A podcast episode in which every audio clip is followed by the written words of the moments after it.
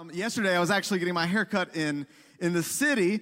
Uh, a place I'd gone a couple years ago that Pastor Rick told me about, Royal Rhino, and a guy, he's not here, maybe he's watching online. Shout out to Micah, uh, cut my hair. But uh, a couple years ago, I told him about this place, and he's been coming over the last couple months. And so I was asking him yesterday, I said, What is it that you love about this place. And he told me the same thing that I always hear people say. It's like, I just loved Pastor Russ's preaching. And, and that's why I've been coming back as, as a joke. But he, he told me what I always was. So, by the way, if you are brand new today and you hate today, you could come back because I'm not the lead pastor. Uh, but I am honored and excited to share with you today. But he told me the same thing I always hear. He said, the moment I came in, it was so welcoming and it felt so good. And I just don't want to take that for granted because there's a lot of places that I feel like you have to go there a year, two years, three years before you ever feel like you're at home. But I love that this is the kind of place, it's designed on purpose that this is a family, and we want you to feel at home from the moment you first walk in. It doesn't matter, maybe you're not even a follower of Jesus, maybe you don't even believe in God, but wherever you're at in life, wherever you're at in faith, we just hope you feel at home right away. And my name is Russ. I'd love to get to know you any ways that we can help you. And uh, welcome again to all of our global fam watching online. Come on, one more time, X. Can you help me welcome everybody watching online? And can I just say, are you so glad that it's a new year? Like anybody? Shove the person beside you. It, can I, I, I want to be the second person to say, I don't know that I've ever been more excited to say this, but Happy New Year. Just, you knew I was going to do this, but just shove the person beside you and say, You made it. Just tell them, say, You made it.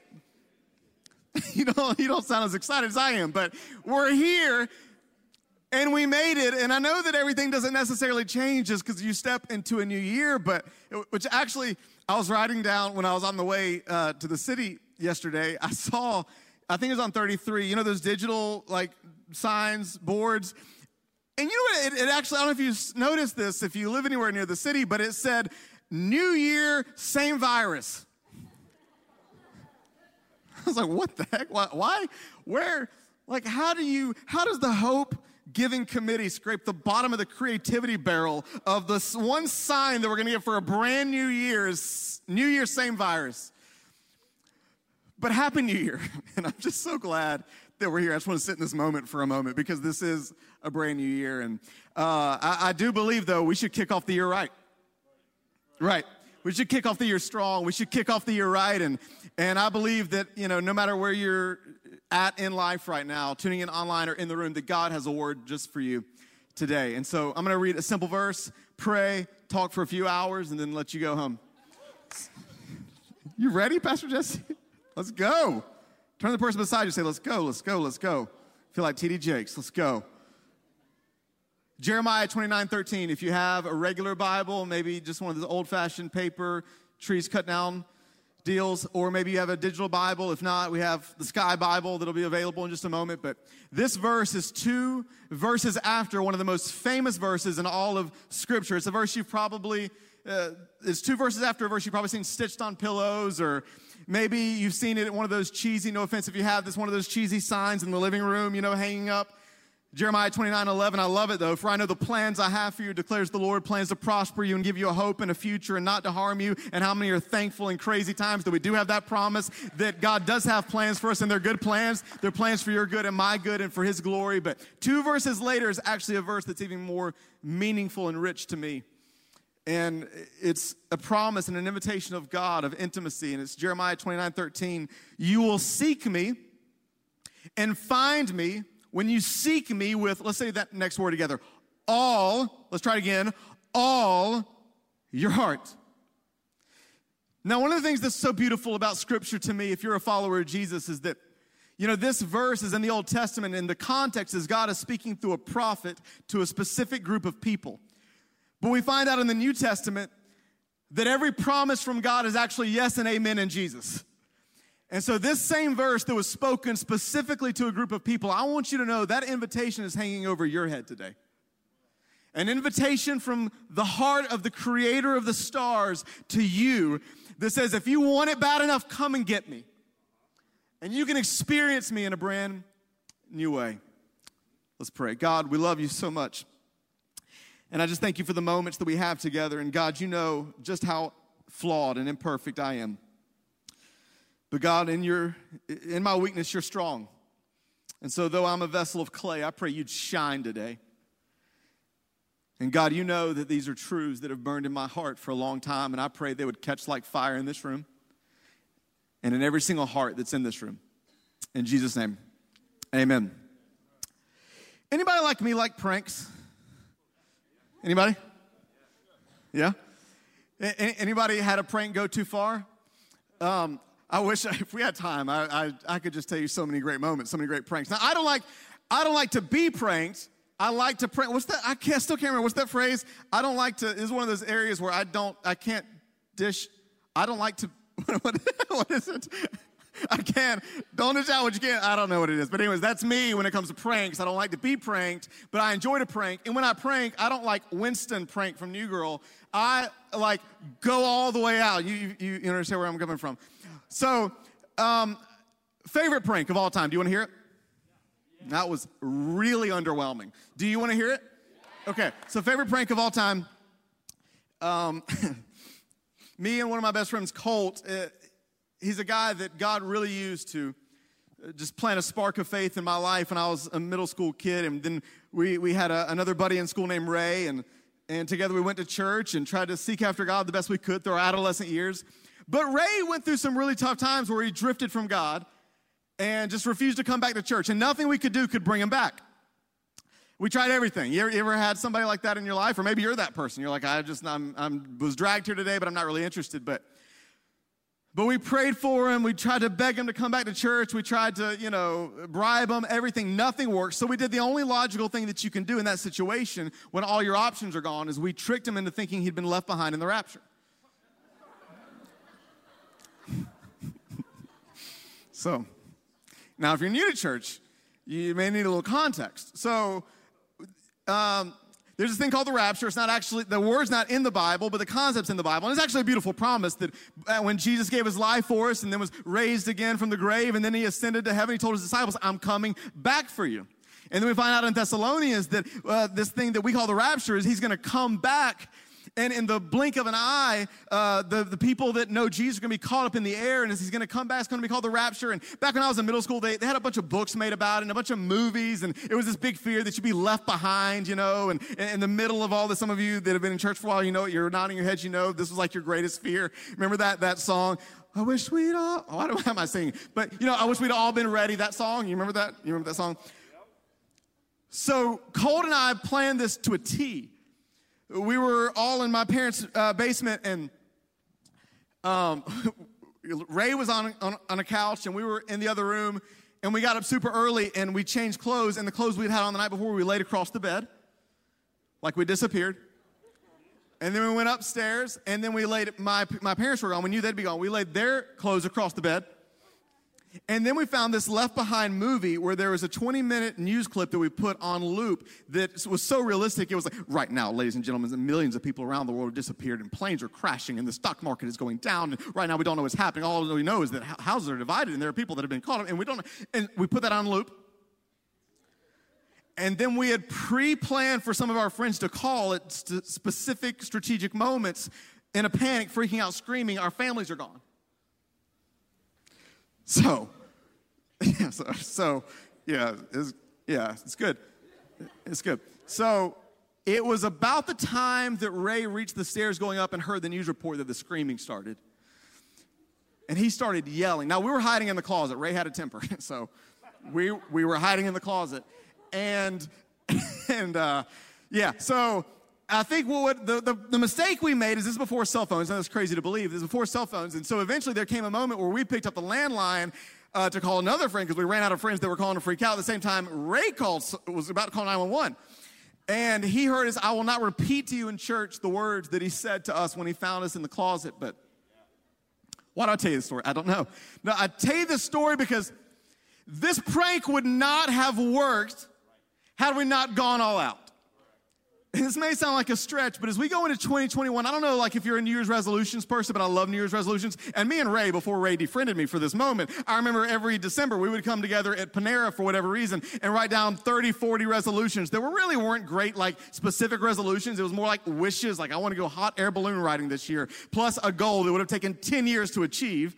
And as I've gotten older, you know, I've learned to actually, I still love New Year's. I still get super sentimental and nostalgic. I still love getting full of vision and casting vision for the new year. And me and my sister and my niece have been doing this. And I've learned that actually to be effective, you have to prioritize and then have a few goals and then create a plan on how to achieve those goals. And I'm no kind of life coach at all, but I just want to throw this out for your consideration is that could it be possible because here's what I know there's everyone in this room, I want to take just take a hunch that there's at least one area in your life that you would love to move, right?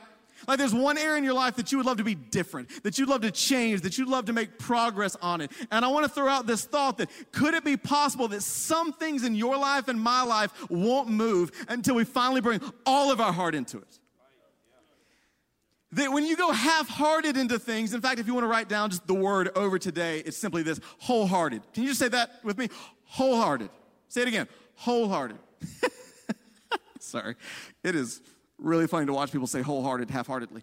Um, wholehearted, you know. Um, but there might be some areas in your life that will not, let me, you know, maybe for a while you said, I want to get my finances in order. But you know, if you ever read any of the Dave Ramsey books or you watch any of his stuff, you know they talk about this verse from scripture that says, As the gazelle is being chased, so deliver yourself from debt. And at the Dave Ramsey, at the Total Money Makeover Financial Peace University Institute, they literally talk about gazelle intensity. And when co- someone comes in and says they want to get out of debt, when that person leaves, they'll literally gauge that person's future success by the intensity that was in their eyes. And if they weren't gazelle intense, they'll just come to the conclusion, yeah, that person thinks getting out of debt's a cute idea, but it's never to happen. Because there's some things in your life that breakthrough and victory is only waiting on the other side of you bringing passion to it. There's some things you can't go half heartedly against addiction, can you? You can't have a take it or leave it approach. You can't have a take it or leave it approach towards your marriage. You can't have a take it or leave it approach. In fact, I, thought today, since it's the first Sunday of the new year, I would just inspire you with a little bit of my greatness. Is that okay? So I flew to Greenville, South Carolina to be with my family over Christmas break. And my mom, I feel like she's perpetually always cleaning out the basement. And every time I go back, she wanted to sort through boxes and see what needs to be thrown away or kept. And I came across a couple treasures that I just thought you'd appreciate. And so we'll put the first one on the screen. Yeah, it's Word Wizard. Now, this is in a magazine. I don't know if you can tell. Not a big deal, but it is in a magazine. Thank you. Thank you. Thank you. Hey, can the rest of you join in and clap too? Thank you. Thank you. Okay. Am I doing this to brag? Yeah. Um, it was a joke, but I, when I was in second and third grade, now I was passionate about a ton of things growing up. I was a super weird kid, but I feel like I have to say this. I did play baseball for 15 years. I was into martial arts for 12 years. I was into literally everything. But one of the weird things that I got into is I got obsessed with words. I got obsessed with words. And I remember like I hated church in second and third grade, but the preacher always used these big words, so I'll write them down on a yellow legal pad. And um, I made this my decision of what I wanted to do is to write and compel the greatest, most ultimate thesaurus that mankind had ever seen. For third grade, for my Christmas list, I had on there a baseball tossback to practice my throwing and pitching and catching and, and all that kind of stuff. But then I also had on there for my Christmas list an, an original Roget's thesaurus. In fact, can we go to the next clip? Yeah, that's me. Not a big deal. This time it's a newspaper. I don't know if you noticed the top word um, up on the left, it says prodigy. If you don't know what that is, I can tell you later. And here's the thing some of you can actually say that you know me. Not a big deal, but it is. And yeah, this is me. So if you hit a slump in the new year you need to be inspired by greatness, just take a screenshot. There's, there it is. So some of you are new, you're like, I don't know what is happening right now. Don't know what is happening. So just welcome and come back next week. But some things aren't going to change until we bring our whole heart into them. And this really honestly hit my life in a, in a really rich way about four years ago.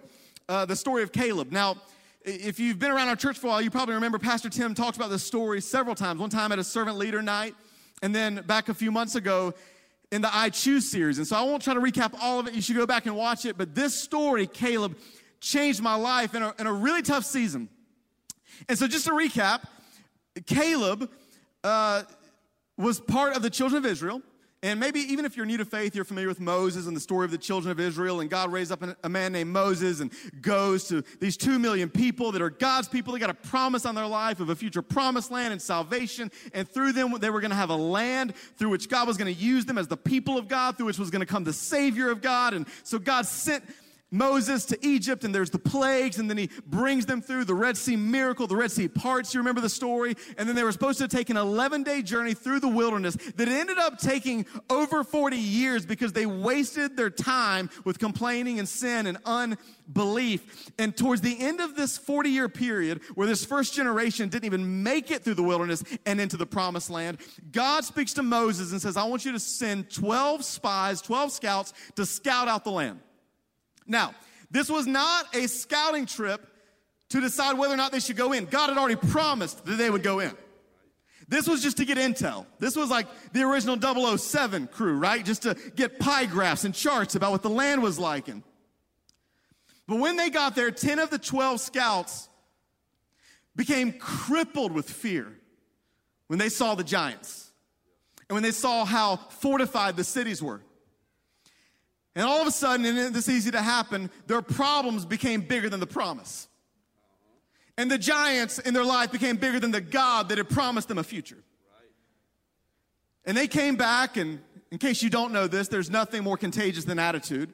And the poor negative attitude we had, there were 10 anxious Andys, doubting Dans, pessimistic Patties, negative Nancys. Should I keep going? Worried Wesses I'm done. And then there were two, though. There was Joshua, who would be Moses' successor, and there's a guy named Caleb that I love. And Caleb had a can do spirit, but he was drowned out by all the negativity. And I want to read you this verse of, of what happened. This is Numbers 14, because here's what happens God gets so angry about what happened that he says, I'm going to wipe out this whole crew. And none of them, by the way, two million of them ever saw the promised land, but Moses interceded before God, and he said this.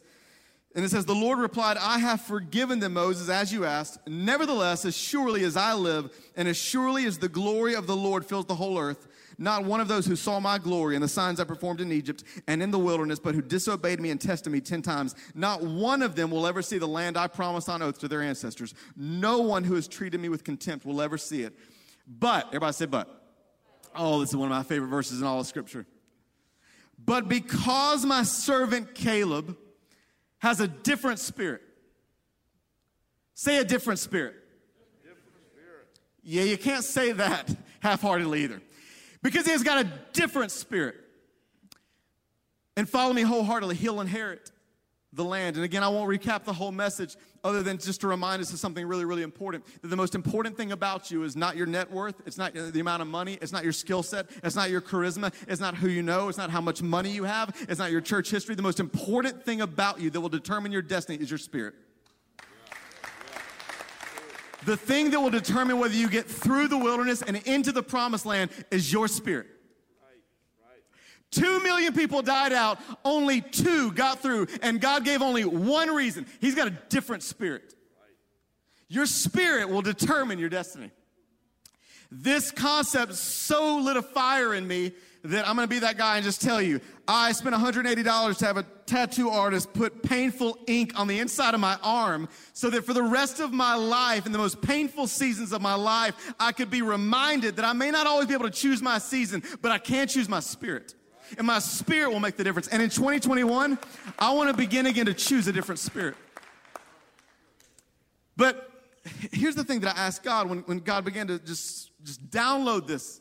And it changed there because I had asked God. I, I drove, I had a church service just like this. I was in Atlanta 2016 and I left so discouraged. I gave those fake church smiles, you know, you give. Hey, nice to see your brother. But well, I guess you don't say brother, but you know, nice to see you. And you just do those fake smiles. And then I drove to a coffee shop and just sat in a corner booth and just stared at the wall. You ever been there? No, okay, well, I feel alone. Um, but I did, and I asked God to speak to me. And this is the message the moment I opened scripture. But what, what was even more powerful to me that day is I asked God, I said, God, like, what was it that made it a different spirit? Maybe you remember the, the message Pastor Tim gave, where we even talked about, maybe this extra credit for you, where we talked about the spirit of this house. Do you remember? An energetic spirit, an enthusiastic spirit, an expectant spirit. But all those are attributes. And to me, maybe this is where this is the sequel of, of Pastor Tim's. Is I was like, but God, what makes a different spirit? Because if I'm not careful, I, I, I, can link spirit to personality type. You know what I mean?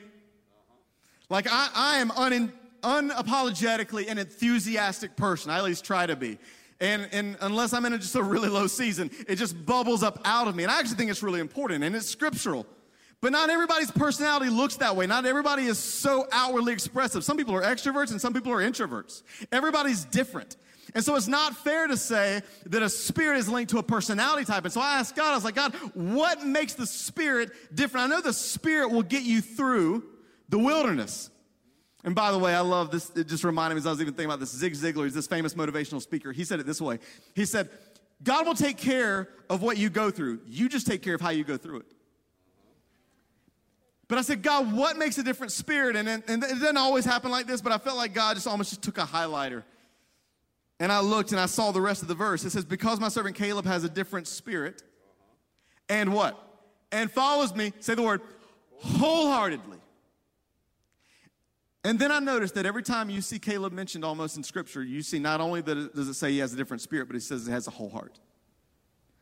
In fact, if you skip ahead two books, uh, Caleb goes from being 40 to 85, and it's the end of his life, and he's actually made it through the wilderness, and he's part of the second generation, and he goes up to Joshua, and I love it. He says, All right, you remember how when everybody else doubted and everybody else complained and everybody else chose fear over faith, I chose to follow God wholeheartedly. He says, Now give me my land. I love that. Some of you need to make a decision. This isn't in my notes, but I feel like some of you need to make a decision that this year I'm going to choose my land. And you know what I love about Caleb? I need to be careful because I could talk about this all day. Caleb, when they said, What land do you want? He chose Hebron. He actually chose the land with the biggest giants.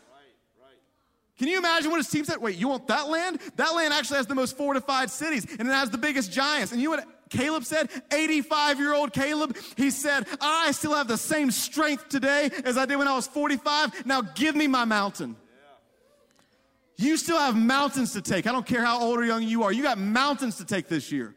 And your spirit will be the thing that gets in you and takes you to the mountain.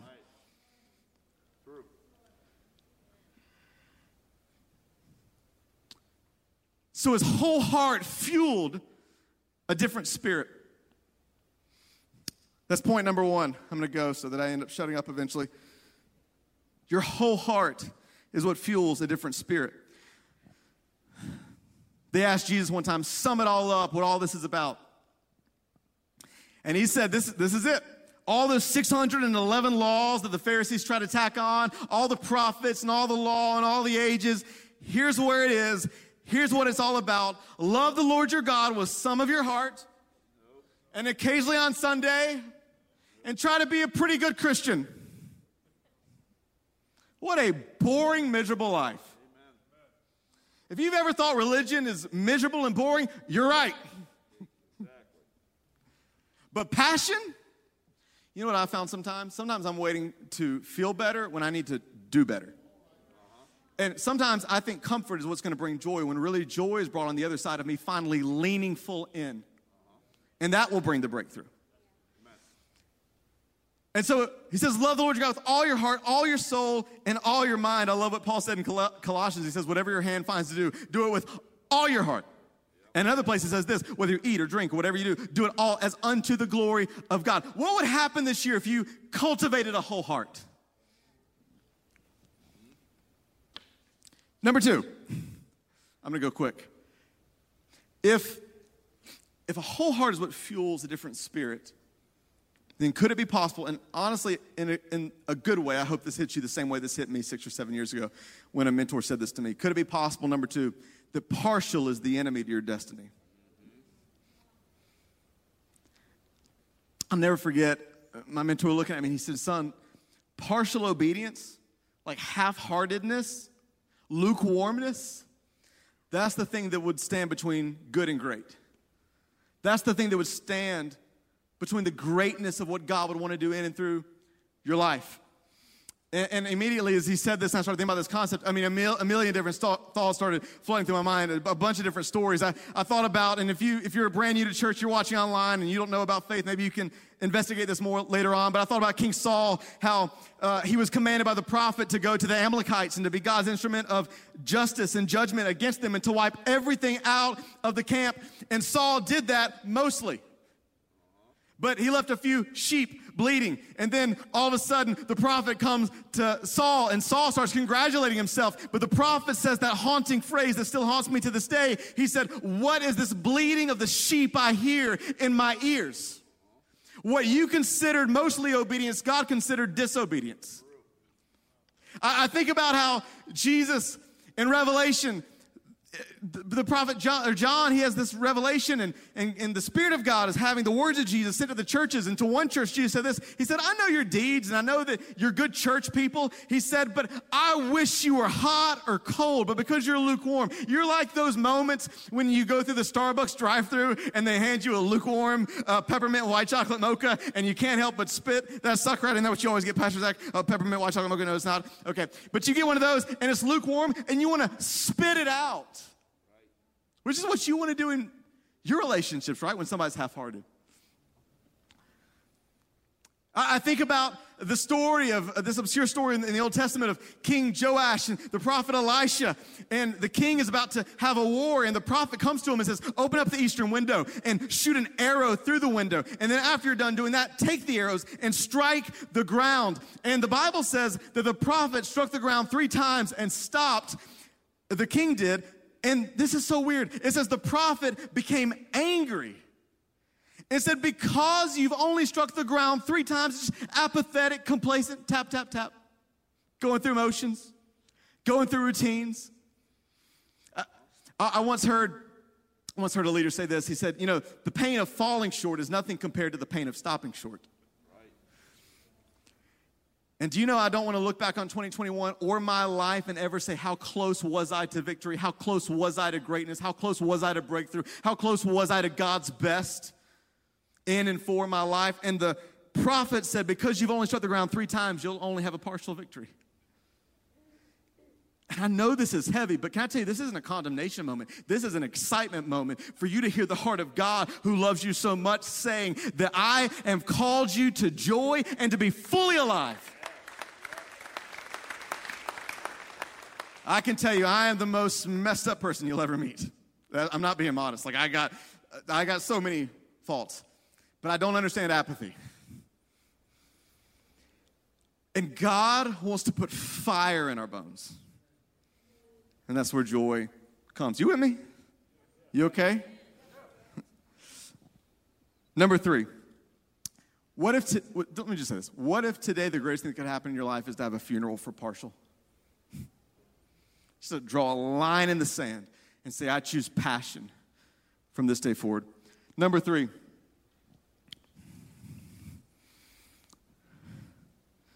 And actually, before we get into number three, just one, one story.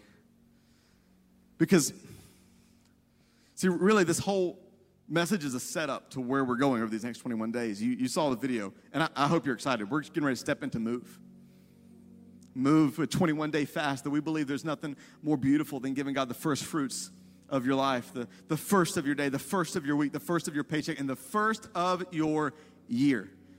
And, uh, and so over the next 21 days, are you excited? We're going to seek God. We're going to we're going to pursue God. We're going to wholeheartedly go after God. So here's my question to you Have you ever gone wholeheartedly after God? Have you ever, I'm not asking if you're a believer, I'm not asking if you're a good church person. I'm not asking if you walk with Jesus. Now, have you ever had a season where you turned aside like Moses to the burning bush and said, I'm going, I'm going to take up the invitation of Jeremiah 29 13 and seek the face of God with all my heart? Have you ever done that? There's this story uh, that I love in, I'm about to tell you. Second Chronicles 34 1 through 4, it says this Josiah was eight years old when he became king. Isn't that crazy? Can you imagine picking up Milo back in X Kids and say, hey, he just became king of America? and, he's just, you know, he's, he's going to reign. But that was different times. And uh, King Josiah became king when he was eight. And by the way, for all you parents out there, it's never too young for God to move on your kid's heart. Samuel was nine or 11 when he heard the voice of the Lord speak to him. And most of the kings were. But it says this um, Josiah was eight years old when he became king, and he reigned in Jerusalem 31 years. He did what was right in the eyes of the Lord and followed the ways of his father David. In other words, Josiah was a good guy, right? Like he was a good Christian. He he served in guest experience, and uh, you know, shout out. He uh, you know he he's a good guy. He's a good Christian. Showed up to church. But I love the contrast that it gives next. It says, But in the eighth year of his reign, while he was still young, he began to seek the God of his father David. And I guess if there's anything I want you to catch today, it's this. No matter how long you follow Jesus, there is a life changing shift that takes place when you have a season where you go from just walking with Jesus to wholehearted pursuit after God. I'm not saying every season's like that, but my question is have you ever had one of those seasons? Because if you have and you've chased after God, it marks you for life. The encounters with God that come out of those seasons, the anointings of God that come out of those seasons, the miracles that come out of those seasons will mark you for life, and you'll be ruined forever for casual Christianity of come to church and go through motions. It just will. Like, you'll lose your taste for it. And I love that it says King Josiah was a good guy. But there came a moment and came a time, and here's what here's, I'm saying this to excite you and encourage you. Maybe you're saying, honestly, I've never done that. Here's the beautiful thing you and I together starting tomorrow, we're gonna do that. I thought I'd get at least one clap, but uh, too late. You don't care. I'm just kidding. Maybe you care. It's inside, internally. Yeah, maybe you're an introvert, but not an extrovert. But, anyways, but maybe the Spirit of God is gripping your heart. And so, January 4th, through, I believe it's the 26th, for 21 days, we're going to seek after God. Maybe you are brand new. Here's what I love. Last year, we had people that would literally call themselves agnostics that went through this. And so, if you don't even know what prayer and fasting looks like, maybe you don't, we got you covered. We got guides that are going to be handed out. We got 21, uh, Pastor X can tell you about it, devotionals at the shop. We got the, the shirts at the shop. Just got to give a shout out for that. We're going to have Tuesday night prayer meetings every Tuesday of the fast. We're going to have social media devotionals. So, whether you've known Jesus for 30 years or you're just wanting to check out to see if God is real, can I invite you on the journey? The point number three is simply this when we pray, God moves, and when God moves, things move. Can we say that together? When we pray, God moves, and when God moves, things move. One more quick story. This is the disciples one day try to cast out uh, demons. They tried to minister to a group of people and it didn't work. You, you ever tried to make a move towards God and it just didn't work? And the demons wouldn't come out. There's somebody that was just really oppressed and and they came back and they told Jesus, "What's the problem?" And look at Jesus. I love how blunt Jesus is. Sometimes we don't like to talk about faith, but Jesus said in Matthew 17 when they asked him why the demons wouldn't come out, he said, "You don't have enough faith." I tell you the truth, if you had faith even as small as a mustard seed, you could say to this mountain, Move. Everybody say, Move. Move. Anybody want to see mountains move in your life? Oh, come on. Anybody want to see some mountains move and be cast into the sea in your life? You could say this mountain move from here to there and it would move. Nothing would be impossible. I, I, go, I want to tell somebody impossible is where God starts. But this, watch this, but this kind of, it says demon, insert your own issue addiction, relational issue, financial issue, doubt. But this kind of won't leave except by prayer and fasting. I want to challenge you and encourage you. There are some things that won't move until you move wholehearted towards God in prayer and fasting. And we could go through all the Scripture. We could go through the Red Sea parting and moving. We could go to Elijah calling down fire from heaven. We could go to the disciples after Jesus ascended to heaven and he said, Wait in Jerusalem. And they spent 10 days praying and fasting in the upper room. And it was only when they were praying and fasting in the upper room that all of a sudden the Holy Spirit swept through that place and filled them all. And revival came and the church was born. And thousands of people started giving their lives to Jesus. We could talk about, I, I love the, the image of Ezekiel in the valley of dry bones where God told him to prophesy to the bones. And, and all of a sudden, this just desolate valley of just bones came together, ligament, they moved because when God, when we pray, God moves, and when God moves, things move. And I just felt like taking a couple minutes, if it's okay, to just tell you some stories that I, honestly, maybe you don't wish this. I wish I could shut the doors and lock them and just us huddle together and talk about the miraculous moves of God all day. I love where the psalmist says, I remember your works of old. Can I tell you a couple works? Can I? I'll take the four of your yeses as a yes. When we pray, God moves, and when God moves, things move. I, I think about Nate that I knew from South Carolina when I was a college student, and a bunch of us, we were part of this youth group ministry team, and we would travel in the summer and do camps. This is when drama was big. Do you remember that? Behold the land. No, I'm just going to talking about it. Well, drama was big. We would go to these youth camps, and our youth pastor would preach, and we would pray. And Nate, I just got to be honest, he was a negative Nancy. Can I tell you something? You not judge me? when it came time for prayer and prayer requests, prayer reports, I would skip him. I hope you're not judging me. You're quiet, but I, I just it. He would suck the joy out of the room like every single time. I mean, everybody's got issues, but every single time somebody would be like, you know, life's hard, but praise God. I mean, Nate, what's going on? And he'd be like, I just every single time. Well, Nate was especially negative this one week, and I got it because he'd got a bad knee and something had happened. He'd been limping all week, could barely walk, was in so much pain. And Nate was this tall, bearded uh, bass player that would give that stank face when he played bass. I don't want to tell you all these details, but all I know is after one of the experiences, Nate said, Could you guys pray for me? He said, I'm so discouraged. He said, My knee, I just, I hear you guys talk about the power of God. Would you pray? And a group of us gathered, and I remember we felt the power of God. And this may sound crazy to you, but God instantly healed him instantly healed his knee. He began walking. I still remember this Pastor Zach, me and my buddy Alan. It was like 11 o'clock at night, so we are really hungry. So we, we drove to a Waffle House and just ate a ton of food. We drove back. And when we drove back, no joke, I still remember, it's dark outside and Nate is running back and forth across the fields. Tears running down his face. I said, Bro, what are you doing? He said, I just can't get over how real God is. And I can't believe that He healed me. But here's what I know when we pray, God moves. And when God moves, things move. Anybody?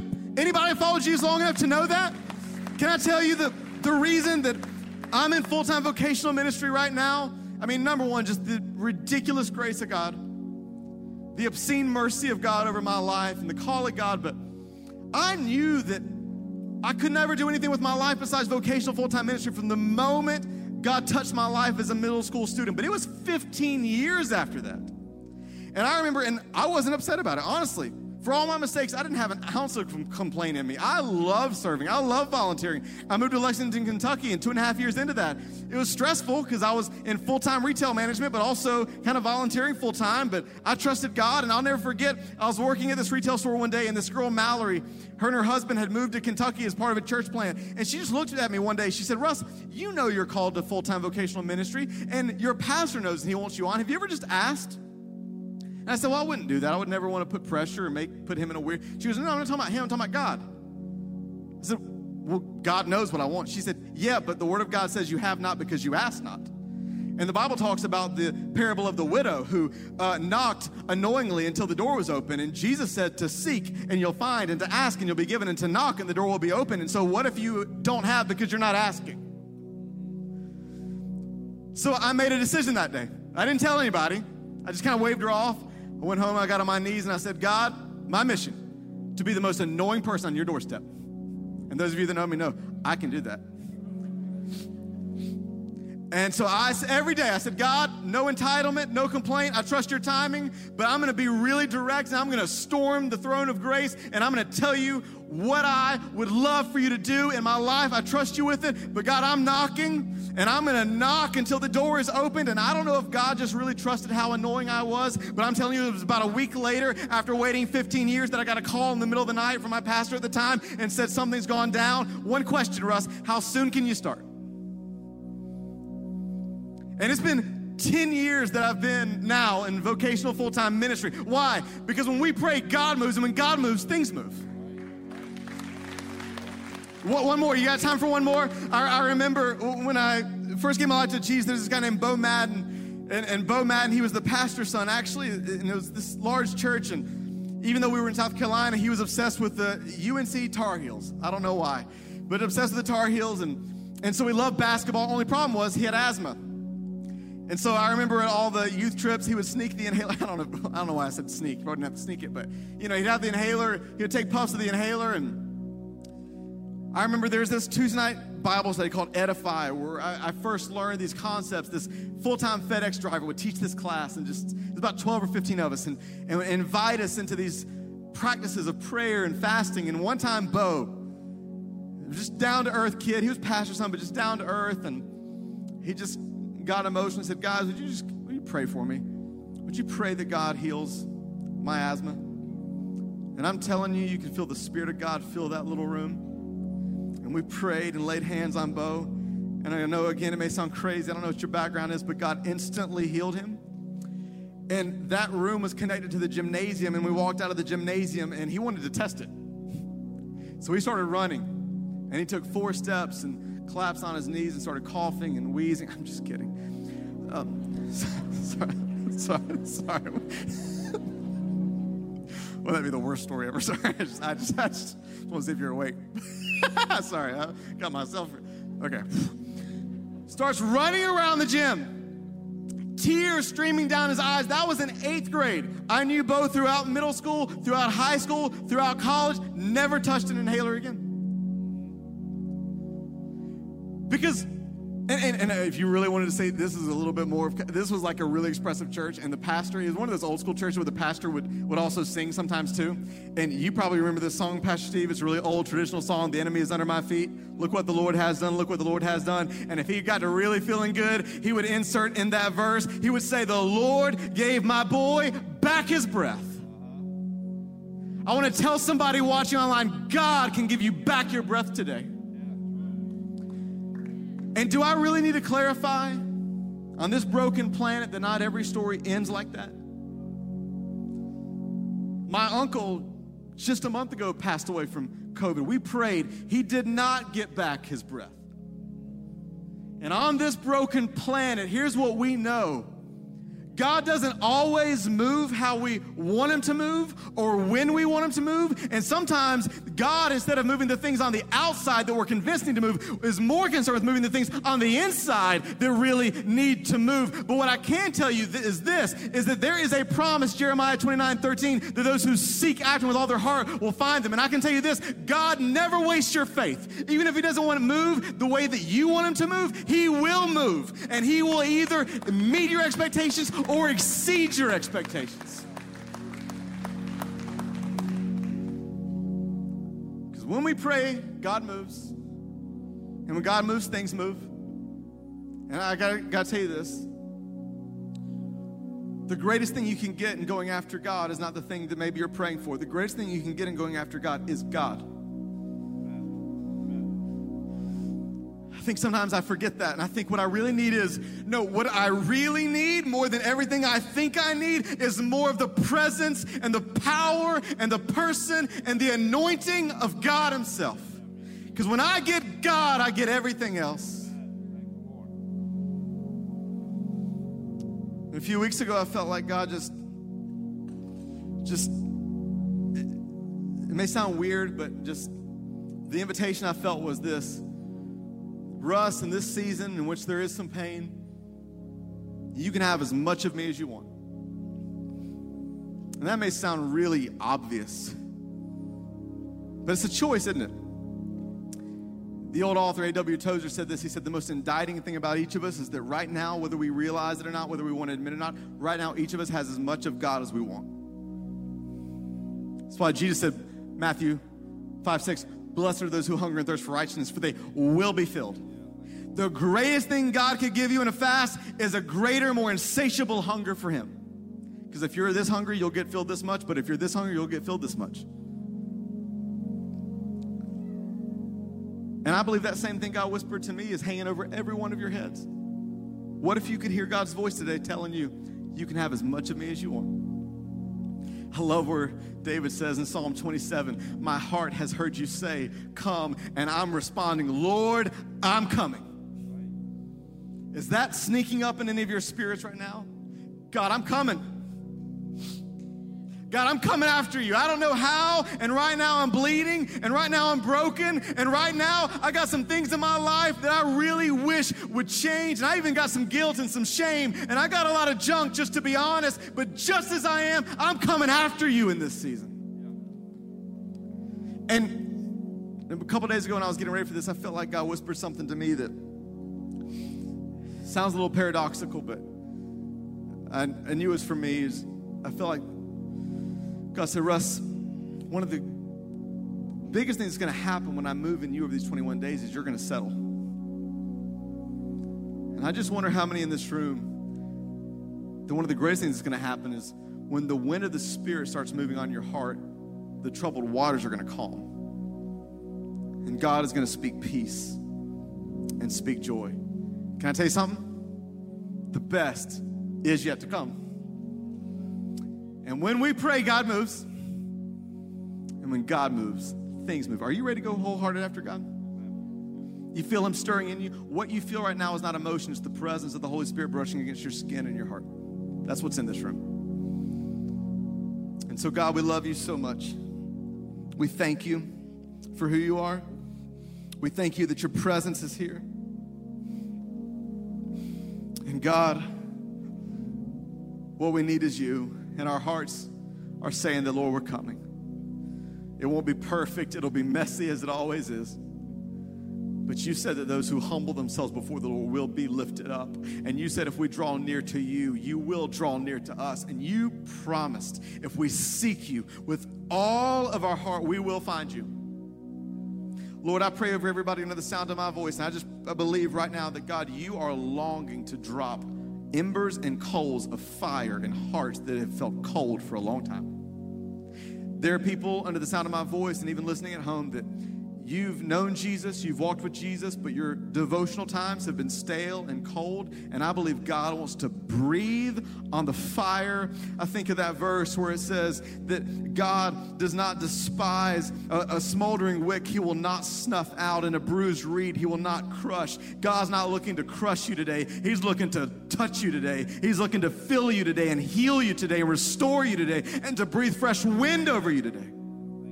I speak peace to everybody watching online. And I just believe that a move of God is coming. And I just speak it and prophesy it. In Jesus' name, amen. Why don't you stand to your feet? And as we sing, what would it look like in these next few moments just to posture your heart and say, God, I'm available for how you want to move in and through me.